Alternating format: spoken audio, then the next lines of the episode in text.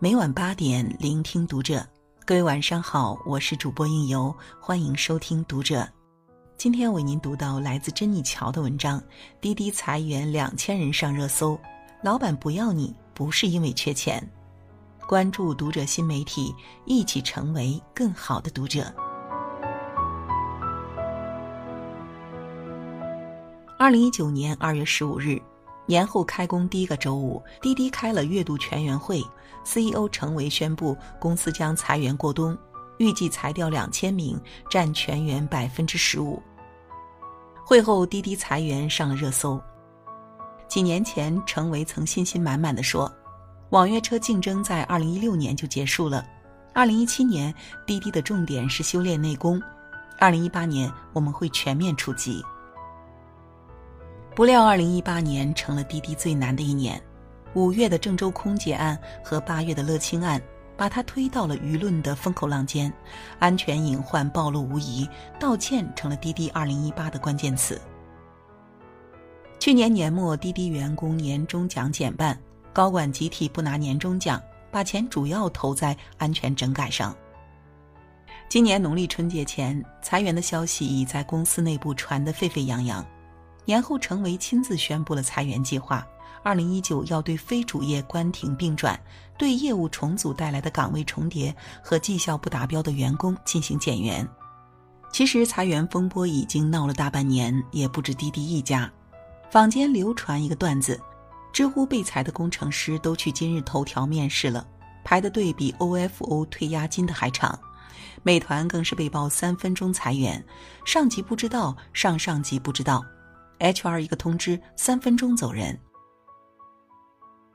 尽管有夸张的成分，但事实就是互联网公司为了活下去，都在减少人力开支，开源节流、架构重组，都是裁员时最常用的词，特别能安抚人心。可也是最大的谎言。我有个前同事，因老板一句“公司难”，就老老实实的拿了赔偿金走人。别人问起他为什么被前东家给裁了，他还有托词：经济不好，大环境差。可没过几天就得知一个噩耗，老板转脸就高薪聘了个人接替了自己。琢磨了几天，终于想明白了，老板裁掉你，真不是因为缺钱。兴盛时的裁员，人们很容易反思自己的问题；可遇上寒冬，万物萧条，资本没钱，丢了饭碗也是大势所趋。可是你总会发现，老板哭哭啼啼劝你走的时候，穷得揭不开锅，转眼大手笔招新人。就像这次滴滴，左手裁员两千，右手再招两千五。老板不缺钱，只是不想花钱养你。我曾经问过几个当老板的，一家公司里什么样的人最容易被裁？他们给我总结了两类：一类是命不好的，公司倒闭，业务线被砍，老板没有肉吃，自然没有员工喝汤的份儿；还有一类是人不行，年纪不小，潜力不高，有你不会多好，没有你也不怎么糟糕。这两类人的失败都可能是暂时的，但有一种人的失败几乎是必然的。那就是明明是能力不行，偏要说是命不好。我见过不少这样的人。前段时间加了一个公司的离职吐槽群，简直堪比比惨大会。围观了一会儿聊天，我发现了一个现象：有人感叹生不逢时，寒冬作怪；有人说寒冬不寒冬不知道，反正是心寒。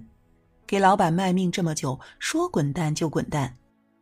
但很少有人真的愿意面对一个扎心的现实：你没有工作，就是因为没有价值。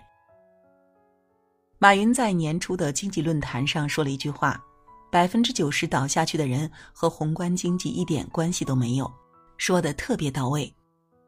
可人往往会陷入一种认知失调，喜欢合理化自己的解释。美国气象协会前主席马歇尔·谢波德曾经说过。人们喜欢看星座运势或者查黄历，都是在解决这种认知失调。宾夕法尼亚大学的一项研究发现，美国流行的黄历老农年鉴的准确度只有百分之三十七，可人们依旧深信不疑，越看越觉得说的特别对。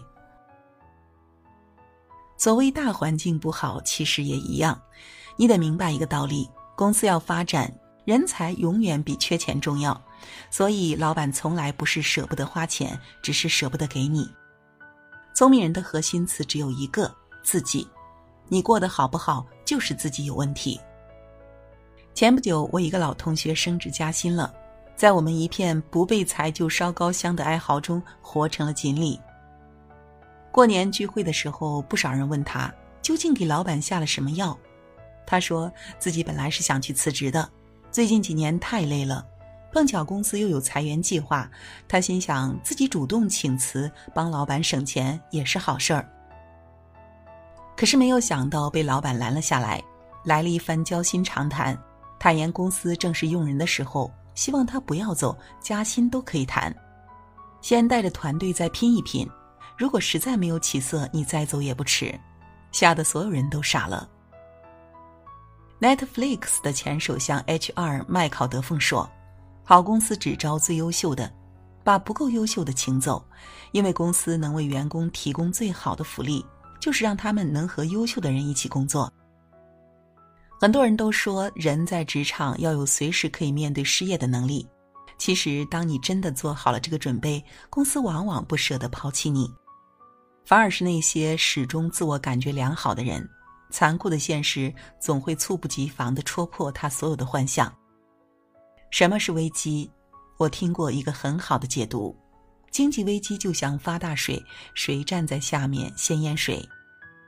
说白了，就是要把平时混在人堆里的那群废柴拉出来晒晒，然后丢掉。于是你就该懂了：如果你总为失业担心。多半是因为活在能力阶梯的底层，人在职场多少要有点危机感。你不给自己压力，就会步步艰辛。人都容易自我感觉良好，所以要经常换个视角看问题。如果你是老板，你会花钱请自己吗？相信很多人都得不到满意的答案。查理芒格有一句话，罗胖引用过不少次：宏观是我们必须接受的。微观才是我们可以有所作为的。好了，今天的内容就为您读到这里，感谢您的守候与聆听。关注读者新媒体，和我们一起成为更好的读者。我是应由，让我们在下个夜晚不听不散喽。